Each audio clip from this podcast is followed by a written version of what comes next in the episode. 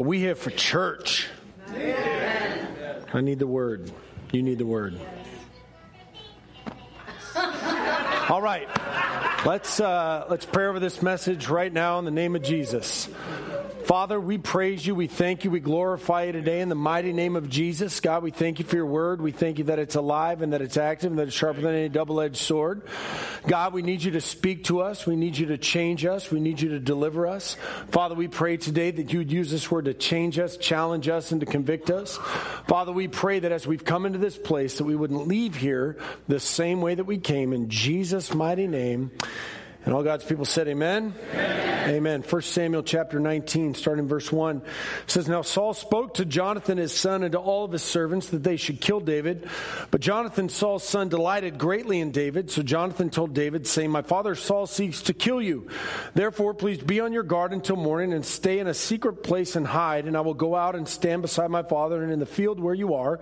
And I will speak with my father about you. Then what I observe, I will tell you. Thus Jonathan spoke well of David to Saul his father and said to him, Let not the king sin against his servant, against David, because he has not sinned against you, and because his works have been very good towards you. For he took his life in his hands and killed the Philistine, and the Lord brought you about a great deliverance for all Israel. You saw it and rejoiced, and then, then why then will you sin against innocent blood to kill David without a cause? So Saul heeded the voice of Jonathan, and Saul swore, As the Lord lives, he shall not be killed. Then Jonathan called David, and Jonathan told him all these things. So Jonathan brought David to Saul, and he was in his presence as in times past, and there was war again.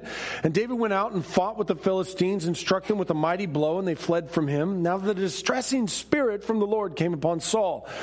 And he sat in his house with a spear in his hand, and David was playing music with his hand. Then Saul sought to pin David to the wall with a spear, but he slipped away from Saul's presence, and he drove the spear into the wall. So David fled and escaped that night. Saul also sent messengers to David's house to watch him and to kill him in the morning. And uh, Michal, David's wife, told him, saying, If you do not save your life tonight, tomorrow you will be killed. So Michael let David down through a window, and he went and fled and escaped. And Michael took, took, excuse me, took an image and laid it into bed and put a cover of goat's hair for his head and covered it with his clothes. So when Saul sent messengers to take David, she said, He is sick. Then Saul sent his messengers back to see David, saying, Bring him up to me in the bed that I might kill him. When the messengers had come in, and there was an image in the bed with the cover of goat's hair for his head, then Saul said to Michael, Why have you deceived me like this and sent my enemy away so that he has escaped? And Michal answered Saul, said, He said to me, Let me go. Why should I kill you? So David fled and escaped and went to Samuel at Ramah and told him all that Saul had done to him. And he and he and Samuel went and stayed in Naioth and now it was told Saul, saying, Take note, David is at Naioth and Ramah. Then Saul sent messengers to take David, and when they saw the group of prophets prophesying and Samuel standing as leader over them, the Spirit of God came upon the messengers of Saul, and they also prophesied. And when Saul was told, he sent other messengers, and they prophesied likewise. Then Saul sent messengers again the third time, and they prophesied also. Then he also went to Ramah and came to this great well that is at Sechu. So he asked and said, Where are Samuel and David? And someone said, Indeed, they're at Naioth and Ramah, and he went there to Naioth and Ramah. Then the Spirit of God was upon him also, and he went on and prophesied until he came to Naioth at Ramah. And he also stripped off his clothes and prophesied before Samuel in like manner, and lay down naked all that day and all that night. Therefore, they say, is Saul also among the prophets? Whew. Man, that's a story, isn't it? It's a story. It's an interesting story here uh, there, there's a, and for those of you that are just joining us, and, and it's hard when you show up at a church and you're like, who are these people and what are they talking about? Um, real quick learn for you here. God's chosen people are the nation of Israel. Saul is their current king in this story. This is thousands of years ago. There's another young man. His name is David. He's soon to be king. David ends up marrying uh, Saul's daughter, Michael or Michal, however you want to say it. He ends up marrying her. And so there's probably this story you've heard about called David and Goliath. David had killed Goliath, and so the reward was he gets the daughter. And Saul is the king, and he really doesn't like the fact that this other guy, David, is getting some street cred, that he's starting to like get some some stuff out there. And so Saul's plan is, man, I got to kill this guy. It's his daughter's husband, and he set out to kill this guy. And now Jonathan is Saul's friend. And so he hears that his dad wants to kill his friend, and so he warns his dad, and he's like, "Dad, come on, don't kill his son." And so uh, David agree, or excuse me, Saul agrees, and he says, "All right, I won't do it." But it doesn't last that long. And so then David goes out to war. He starts winning with the Philistines. He becomes more popular. Saul tries to kill him again and then his daughter gets involved, and then his daughter ends up, uh, you know, hiding David from her dad because he doesn't want her to kill. And then her dad's like, "What did you do?" And he she lies to him and says, "Oh, he was going to kill me when he wasn't." And she sends him out the window to get him away from his dad. And so then Saul goes and he sends these hitmen to go and kill. Uh, Saul sends these hitmen to go and kill David because that's the last plan. And then these hitmen end up with the prophet Samuel. And then the Spirit of God falls. So all the hitmen end up falling out in the Spirit and start prophesying. And then Saul shows up. He falls out in the Spirit. He starts prophesying. God humbles him. He's stripped naked. And there we are. So the. Uh, uh, I, I, I, don't think it's very much to ask our leaders to possess some basic human decency. Amen. Like, we, we just shouldn't, right? I mean, Saul's the leader of Israel. He should be a, just a basic human being. And so, for, for us, it would be interesting if we had leaders that we could look at and say, like, man, can you have some basic human decency? Uh, whether it's, you know, a boss or it's a, a, a, you know, a local leader, a national leader. We should have leaders that genuinely help people and live by some basic standards. You would expect that from the king of Israel, would you not? Now, the problem comes in is when we hold these leaders to a standard that we don't hold ourselves to. It's very easy to look at a leader and say, Why is it that you won't act this way, but you peel back the onion of your own life and you're acting just as despicable as the leader is acting? For us as people of God, we have got to hold ourselves to a higher standard than the world. And if you're sitting here this morning, you're like, man, well, I don't even believe in your Jesus. I don't have to hold myself to that standard. I will invite you, my friend, to join us. I will invite you to leave your life behind and live the life for Jesus Christ because the truth is you cannot live a decent upholding life without Jesus Christ. You can't do it. You can't do it on your own strength. The Bible says the heart is deceitfully wicked and without Jesus Christ your heart will stay deceitfully wicked. Saul is not being a good king here. He's not. He's actually being a bad king and a bad person. And so what we do is we're walking through, the Bible's got an Old Testament and a New Testament. We've been stuck in the Old Testament for a while. And so what we do is walk through these stories. We say, God, what do you have for us from this story? And so we can look at the life of Saul and say, I want to be like that guy. Right? I mean, it's, it's a real easy thing. Look at the life of Saul and just like, don't do what he did and you're going to be, you're going to be okay. So today we're going to pick on Saul some. We're going to look at what he did wrong and then put the mirror back on our own lives and say, how can we not be like Saul? So, title of today's message is How to Be King, not because you're going to be a king, but because you're a priest in God's eyes. And so you should be at least at the minimum be better than Saul. So first, first point I want to make is this, is that if you're going to be king, you have got to keep your word. You have got to keep your word. Saul did not keep his word to not kill David. It was lip service. Now, if you've been reading uh, First Samuel, you've been with us, it, this Saul not keeping his word starts all the way back in Goliath. Goliath, uh, the challenge that Saul put out to the nation of Israel was somebody kill Goliath, you get my daughter, you get riches, you don't have to pay taxes. Uh, he didn't say, kill Goliath, you get my daughter, you don't have to pay taxes, you get riches, and then I'm going to kill you. And so now this point comes where the, the things have changed, and Saul's like, you know, maybe I don't like this little runt. Maybe I don't like what he's doing, and so I'm going to kill him. And, and Saul spoke to Jonathan and his son and to all the servants that he should kill David. That's what it says. He says, You know what, son? I know this guy's your friend, but I don't like him, and so I'm going to kill him. And so Jonathan, being the good friend to David, says to his dad, says, You know what, dad? I don't think you should kill David. He's a good guy. There's no reason why you should kill him at all. I love this guy. And Saul sadly does not listen to his son for an extended period of time. It says in verse 6 So Saul heeded the voice of Jonathan, and Saul swore, As the Lord lives, he shall not be killed. It's a great vow. But then, verse 11 Saul also sent messengers to David's house to watch him and to kill him in the morning. He goes, verse 6, don't kill him. Five verses later, you know what, man? Ah, let's some, send some messengers. We'll go down and kill David. Verse 15, then Saul sent the messengers back to see David, saying, Bring him up to me in the bed that I may kill him. His desire to kill him has gotten so like weak. He's like, I'm not even going to get out of bed to kill this guy. Like, go get him, bring him to the bed, and I'll throw my spear at him from my bed and kill him right there. Verse 20 Then Saul sent messengers to take David. How do you go from, as the Lord lives, he shall not be killed, to sent the messengers, throw the spear, kill the guy, follow him up? This guy's supposed to be king. Right? Shouldn't, shouldn't he be a little bit more than Joe do nothing? Like he should have a little bit more this sense of like, I'm the king, I should conduct myself differently. Can't we expect it's too much to expect that the king of Israel would be a man of his word? Is that too much? Is that too much of a stretch? The Bible says in New, uh, Numbers uh, chapter 30, verse 2 if a man makes a vow to the Lord or swears an oath to bind himself by some agreement, he shall not break his word. He shall do according to all that proceeds out of his mouth. That's what it says. King Saul had the Pentateuch. He, he was, I mean, the Pentateuch, first five books of the Bible, he had those. Uh, he knew, like at the minimum, this idea of being a person that stands by your word is is not a development of the 20th century.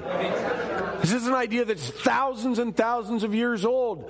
Basic human decency says that if you're going to, if you say you're going to do it, you should do it. Saul knew that lying was a sin. He knew that making oaths was bad.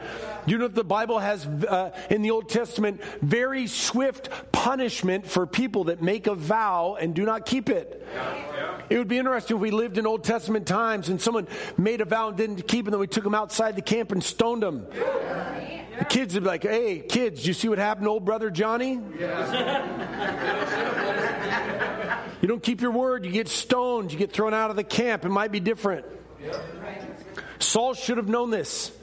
He's, he's king of Israel. Sadly, position does not necessarily equal heart. Sadly, position does not necessarily equal heart.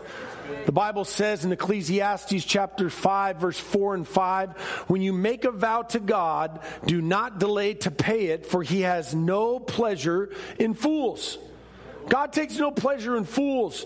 Pay what you have vowed. Better to not vow than to vow and not pay. And it's always amazing to me when people don't keep their word. They don't, they don't show up. They don't pay their debts. They don't follow up. They say they're going to be there and they aren't. They break their vows to others. One of the greatest lies that I see in my life in this church is people that will come to a church service and I'll meet them in the foyer and they'll like, Pastor, is a great service. You'll see us next week. It's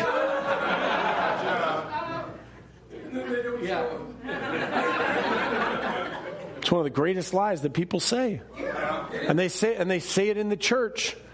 They say it in the church. It's lip service breaking vows to others. And I've learned now when people say it, it's funny, all these first time visitors today are going to be like, man, I am not saying that to that guy. man, note to self, don't say that in the foyer. Because after 16 years of being in the ministry, man, I'll shake their hand and look them in the eye. I said, Are you lying to God in the church right now? Don't lie. Sadly enough, people still say it and they don't come back. Saul says, I won't kill David, and then shortly after, let me kill that guy. How can you trust a man that says, I won't kill him, then goes to killing him right away? See, uh, the, the contrast here, and we've been talking about it between David and Saul, is that David actually is a man of his word. Psalm 116, uh, verse 14, so, uh, David says, I will pay my vows to the Lord now in the presence of all of his people. Go and read Psalms, seeing all the different vows that, that David intended to keep and kept them before God because he knew it meant something. What does it mean to you? Are you any better than Saul? Are you someone who keeps your word? Can you be counted on? And then you ask that question, he's like, Yeah, I'm a person that keeps my word. Every single one of us has a friend that doesn't keep their word. And you know what we call them? Flakes. They say, oh, we invite so and so. And people say, oh man, they're a flake. Yeah. Why are they a flake? Because they won't show up when they say they're going to show up. They don't do what they're going to say they're going to do. You invite them over for dinner. You're like, hey man, can you come bring this? Like, oh yeah, I'll be there and I'll bring this. And they show up with nothing late, and you've been waiting on them to start supper. Flake. Do you guys know someone like that? Yeah. You know, whenever, whenever I start talking about keeping your word, the person I always like to use as an example is Pastor Jay. Dude, Pastor Jay, he keeps his word, man. He's a man of his word. I, have known Jay for over 30 years. Him and I have been friends since we were 10, 11 years old, and, and, and our whole entire life, man. I can tell you, even from the time that we were kids, even before he was saved, when he was a vile sinner, he was still a man of his word. And it's, and it's, it's interesting when you have friends that keep their word it shines a light on your own inadequacies where you're like, dang it, man, I got to up my game. Jay, Jay's not the type of guy, if you're like, hey, man, I need, a, I need a help in this area. I need you to be here for this thing. He'll pull out his phone, he'll write it down. And man, if, if, he, if, if Jay says he's going to do something, like he does it to a fault. Like he'll hold you accountable to what you asked him to do after you changed your mind. Like, man, going to say, no, no, no, we're going to do this. This is what we're going to do. And I, I, I literally could do a, I, I could just talk for a really long time about the, the ways that Jay holds his word with God and everybody else. And it's the reason why he has a blessed life. Yeah. It's, I'd much rather use the example of a man that's sitting in the room so that other men can say, like, what kind of man should I be? Just do what Jay does, man. Just keep your word and watch what God does with your life. Watch and see what it does. Proverbs 20, verse 25 says, It's a snare for a man to devote rashly to something as holy and afterward to reconsider his vows. And that's what happens in America. That, that's human nature. What happens is that people will say things, and, and I think they maybe mean it at the moment, but what happens is, is they're, they're actually just trying to make themselves look good in front of other people and so then what happens is they're like, oh, yes, Saturday, I'd love to. And then like the, Saturday morning, like, I don't know if I want to do that. The Bible says that's bad to make a vow, and then when the time comes to reconsider it and be like, well, it probably doesn't matter if I don't show up. Well, it probably doesn't matter if I don't do that. It probably doesn't matter if I keep my marriage vows. Like, it's, the Bible says that's bad. The Bible says it's better to not even have made that vow as holy, because here's the thing: if you're if you're a follower of Jesus Christ and your life is holy, and you stand before God, you're an emissary of Jesus Christ on this earth. Yeah. Yeah. Quit ruining the witness of Christ by being a person that doesn't hold to their word. Quit telling things to people at work or in your community. They know that you're a Christian. And being a flake is telling an unbelieving world that Christians can't be trusted because you can't seem to hold your vows. And I will tell you, man, it is uh, it's hard to hold your vows.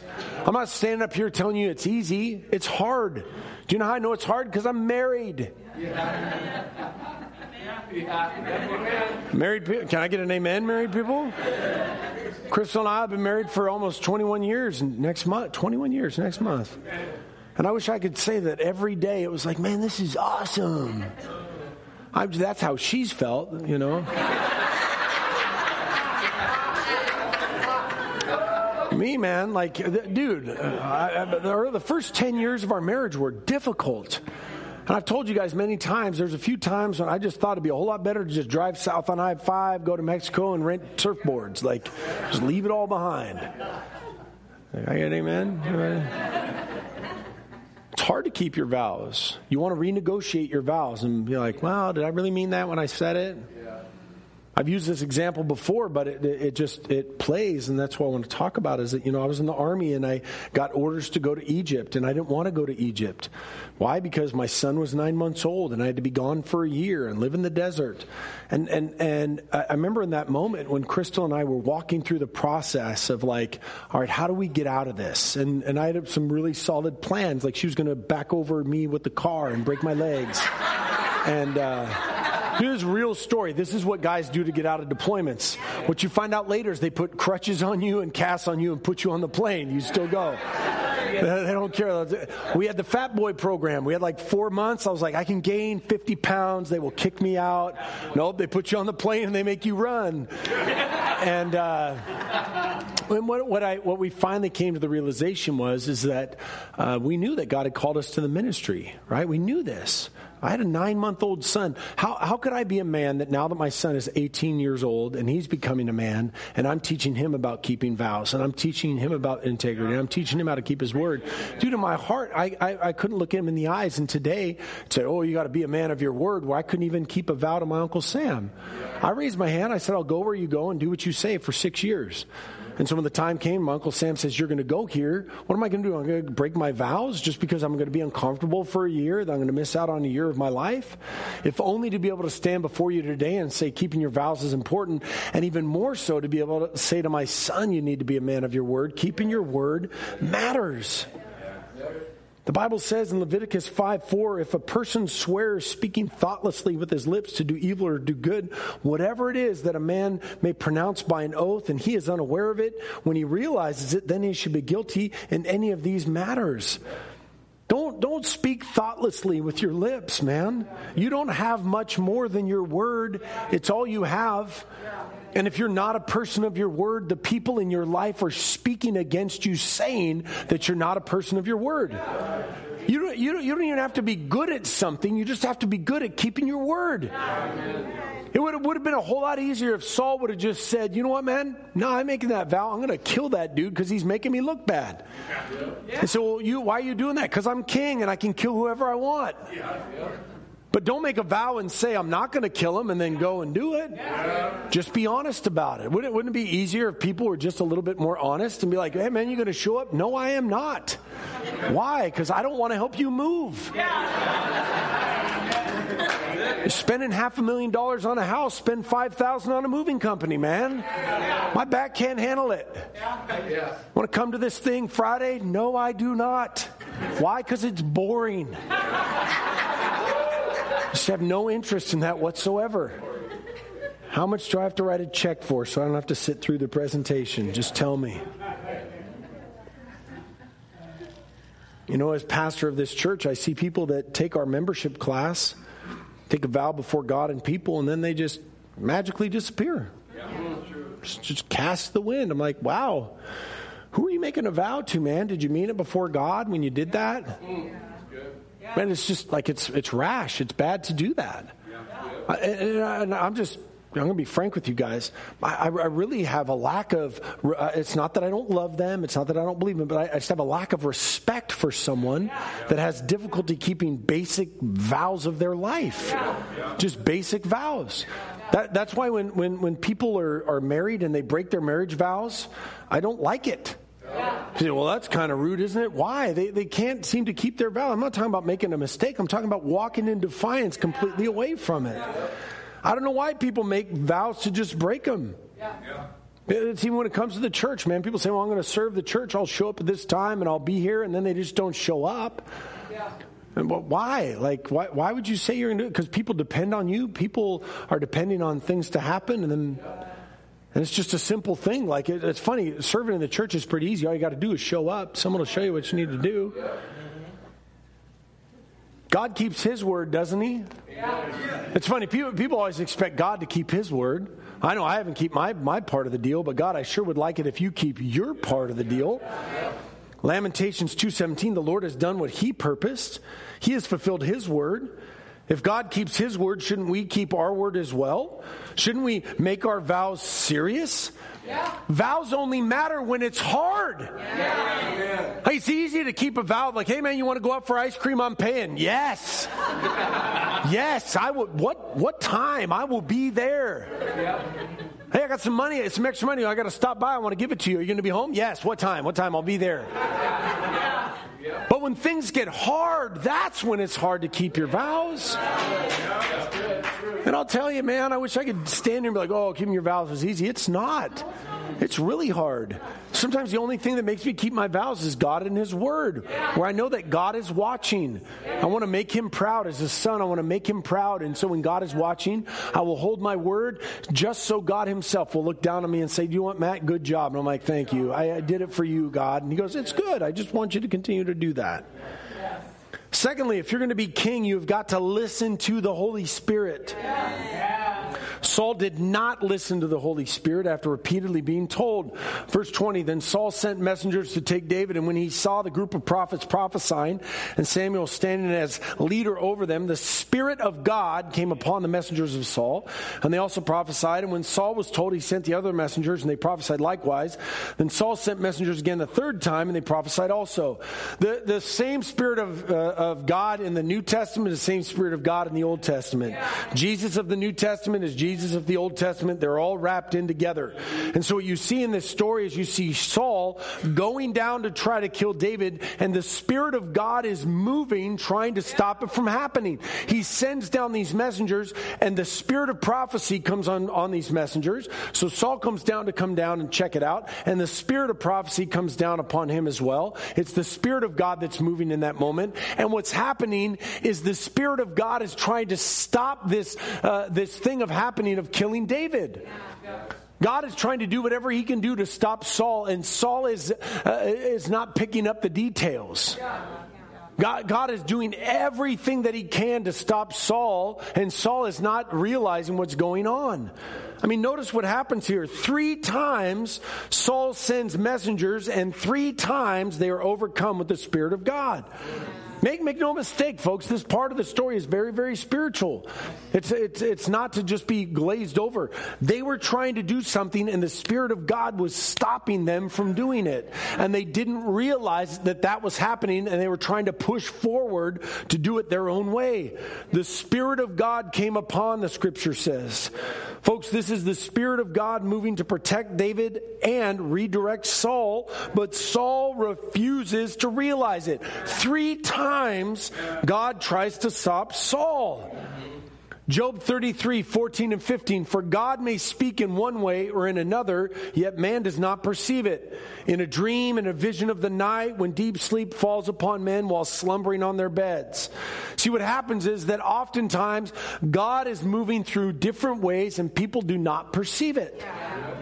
God is God. And if you've given your life to Him and you've decided that you wanted to be a Christian, you handed your life to God and said, God, direct me and guide me. And then He does that. And He will stop things and He will open things and He will move in your life. And oftentimes God is so desperately trying to get it through your head to not do something or to do something and people do not perceive it. They don't perceive it at all. But I will tell you that God will use whatever means He needs to get you to do what he needs you to do. He'll use anything.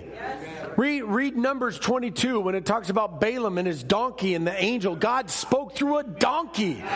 If you can believe that God can speak through a donkey, can you believe that God can speak through a six foot five bald headed man on a Sunday morning? It's easy. You're here this morning. The Spirit of God is speaking directly to you, and you refuse to listen. But it's God speaking to you. God didn't redirect my whole entire worthless life so that you would come down here and not listen to what He's trying to say to you. I'm not speaking to you, God is speaking to you. Saul had a chance to listen, but he chose not to. He kept moving forward, ignoring the voices, ignoring the voices. What does it mean to you? Do you listen to the Holy Spirit? Do you allow God to lead you? Really, really listen. Really allow Him to lead you. And again, people ask me, say, Pastor, why do you preach so emphatically?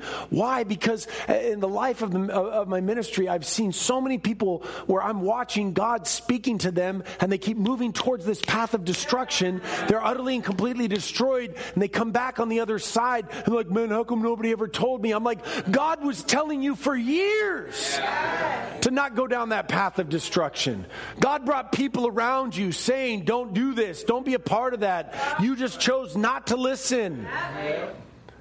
First and foremost, God will lead you by His Word.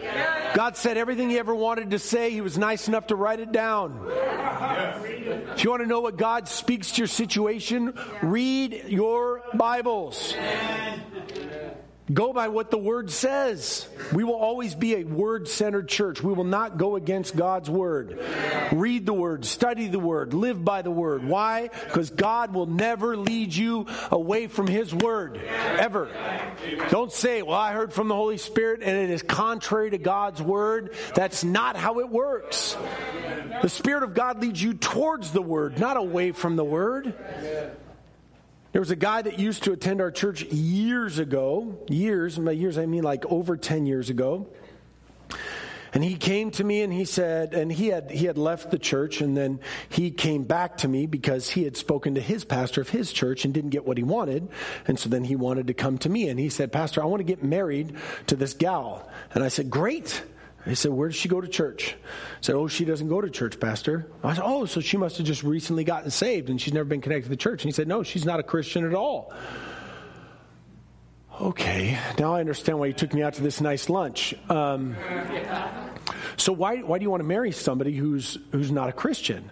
He said, Man, you know, I've been praying about it and I've been asking God, and, and God told me, He said, Man, marry her and she's going to get saved when you guys get married. And I was like, Brother, man, I've been reading this Bible for a lot of years and I don't really see that in there at all. This sounds like a bad plan. Sounds like you're setting yourself up for failure.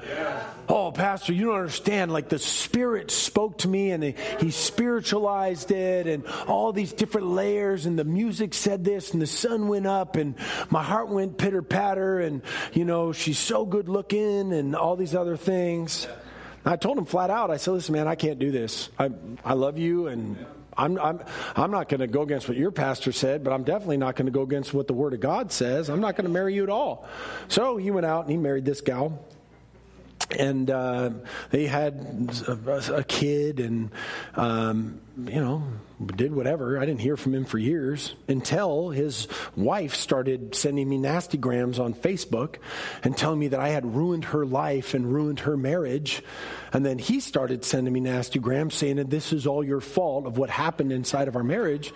I literally had never met her in my entire life. I'd never even been in the room with these two people at once, ever. Years later, I became the, the, the person that they were attacking for their life being destroyed. Their marriage fell apart. They got a divorce. There's custody battles and spiritual problems. I, I, I can't even get into the spiritual issues that started to befall both of these people. And I'm like, listen, bro, I told you. Like at the beginning, if you're starting a relationship with somebody who doesn't know your Jesus, um, who you're in love with, like break ways. Like there's no point to even begin the relationship. Like if, if your most important thing is hand gliding, don't get with someone who's not a hand glider. You're going to be in the sky all by yourself. If Jesus is the most important thing in your life, you do not want to spend time with somebody who doesn't love Jesus. It will not end well. You are never going to convince me to hand glide. Some of y'all get that later on the way, on the way home. When I'm talking about listening to the Holy Spirit, I'm talking about the nuances of the Holy Spirit. Yeah right? It's how God directs and moves when you're living a spiritual existence because, you know, there's things that you've got to listen to when it comes to God. Like, should I go there? Should I take this job? Should I move? Should I buy this? Should I say this? Should I wait to say this? Should I give this person this thing? Should I receive this thing? Like, there, there's this spiritual existence that you live where you just have to listen to God. And it comes down to God's timing and God's everything. But again, it always lines up with His Word those nuances. And that's, that's what's fun when you live a spiritual existence that God actually speaks to his people. It's a promise of Scripture, John 14, 26. It says, But the Helper, the Holy Spirit, whom the Father will send in my name, he will teach you all things and bring to your remembrance all the things that I said to you. When you have the Holy Spirit, he will speak to you, he will guide you.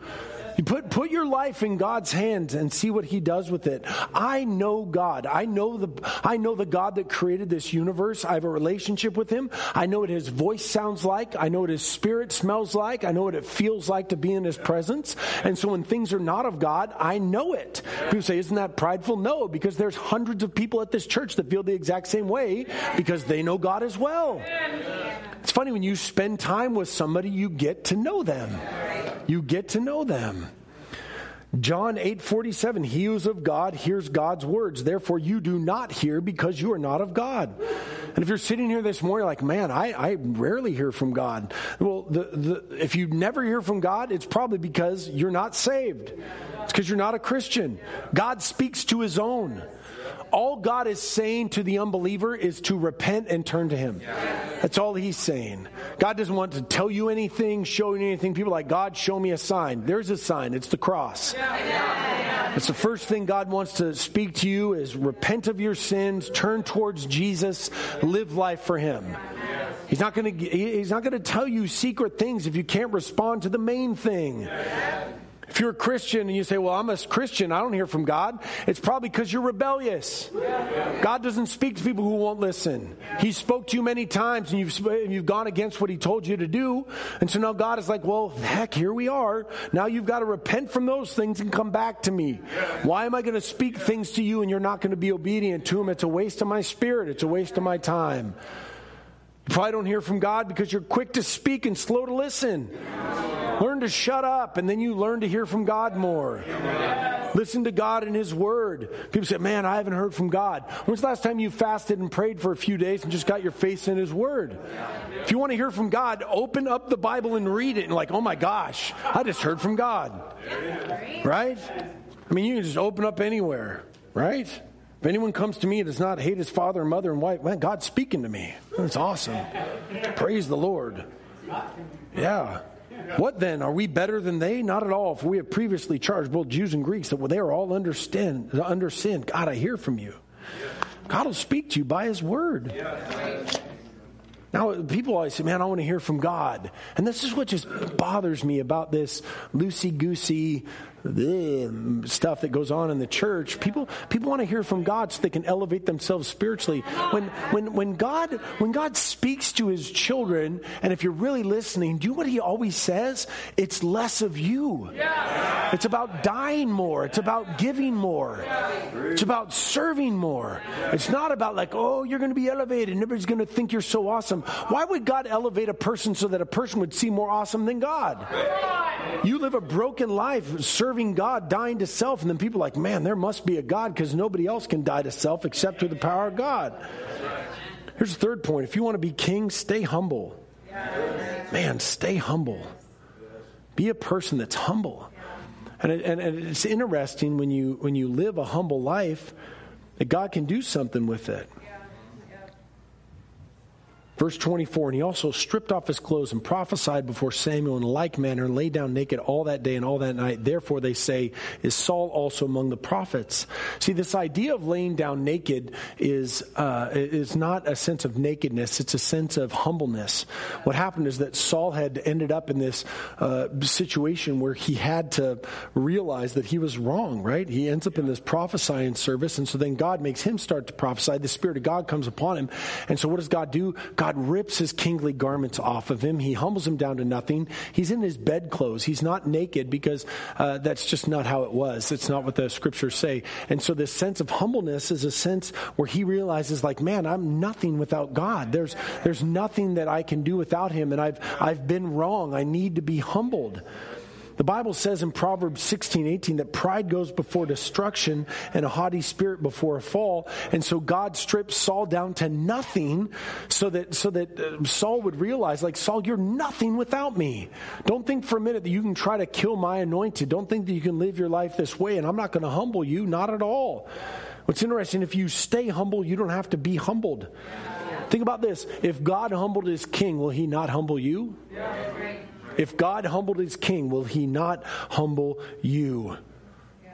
The Bible says in Proverbs 11 12, when pride comes, then comes shame, but with the humble is wisdom. And we see that word of God played out in Saul's life. We really do. We see, we see that pride is a killer. Saul should have stayed humble. What does it mean to you? Are you humble? Are you humble? Like really humble? And it's, it's, it's really hard to discern that. And if you think like, man, am I humble or not humble? Ask five different people, uh, say like, hey man, am I humble or not? And say, I want an honest answer. I want you to tell me whether I'm humble or not. What, what do you post on social media? Like, are you, you trying to elevate yourself? You're trying to elevate somebody else? What image are you crafting? What, what are you trying to convince other people to think about you? What about when you're in person? How do you, what do you try to convince people of? And, and the reason why I can speak about this so clearly is because I know that I have pride in my own heart. I, I don't stand here before you and be like, I am the most humble man in the world. I'm not. Like I've got deep seated pride issues inside of me that I they're better than they used to be, but they're not where they need to be. I care far too much about what people think about me. That's pride. I care far too much of crafting an image so people think things about me as a leader and as a husband and a father. That's pride. And I don't want to be prideful because the Bible has a lot of bad things to say about people that are prideful. It's easy to tell if you're prideful. Do you list your accomplishments to others? Constantly want to make the conversation about you? Do you think you're better than others? Do you think everything you have to say is better than other people? But most importantly, the, the, the largest source of your pride when your relationships with other people is can you admit that, that, that you have faults and failures in your life? Like in your relationship with people, can you admit, like, man, I have got it wrong. I've done things wrong. Do you have the capacity to be able to do that? And if you don't, then the chances are you're probably filled with pride. Because if you didn't, you wouldn't, you wouldn't try to uphold this image thinking that you're something that you're not. You would let people say, like, you know what, man, this is just who I am. I'm a, I'm a broken sinner that needs a Savior. I haven't lived my life right. I need God more than anybody else. Proverbs 3:34 Surely he scorns the scornful but he gives grace to the humble. I'm going to try to be as humble as possible before God. I'm going to be as humble as possible before other people. I want to make God seem big and make myself seem small. Philippians 2 3, let nothing be done through selfish ambition or conceit, but in lowliness of mind, lest each esteem others better than himself.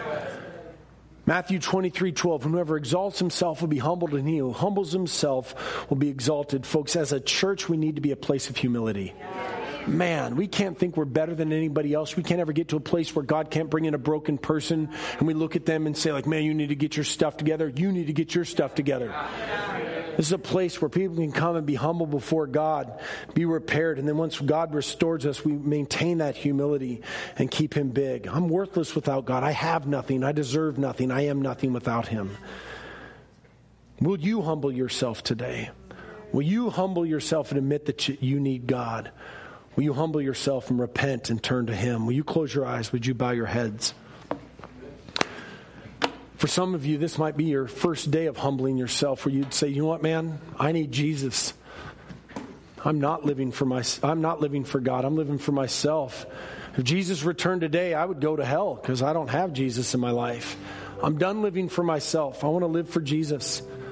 I want to be set free from my sins. I want to, I want to leave that life of sin. I don't want to just get forgiveness for my sins. I want to turn away from my sins. I want to live a life for Christ. And if you make that decision today, the Holy Spirit will come into you. He will regenerate you. He will convert you and give you the power to live for Christ. You can't do it on your own. And if you've never made that decision before and you'd say, you know what, Pastor, I need to make that decision today for the very first time, I want you to raise your hand right now and say, Yes, I want to give my heart to Jesus. Is there anybody that needs to do that for the very first time? Hand held high. Don't let this moment pass. Don't let pride be the reason why you won't give your life to Jesus. Now, for the rest of us, there's always something, man. There's an area of your life where you need to be humbled. There's an area of your heart that needs to be changed. Maybe you don't keep your vows, or maybe you don't listen to the Holy Spirit, or maybe you just need to be humbled. God will do it. Just ask Him to do it. Father, we submit to your lordship this morning, God. We submit to your grace. We submit to your mercy. We give our lives to you in Jesus' name. Amen. Amen.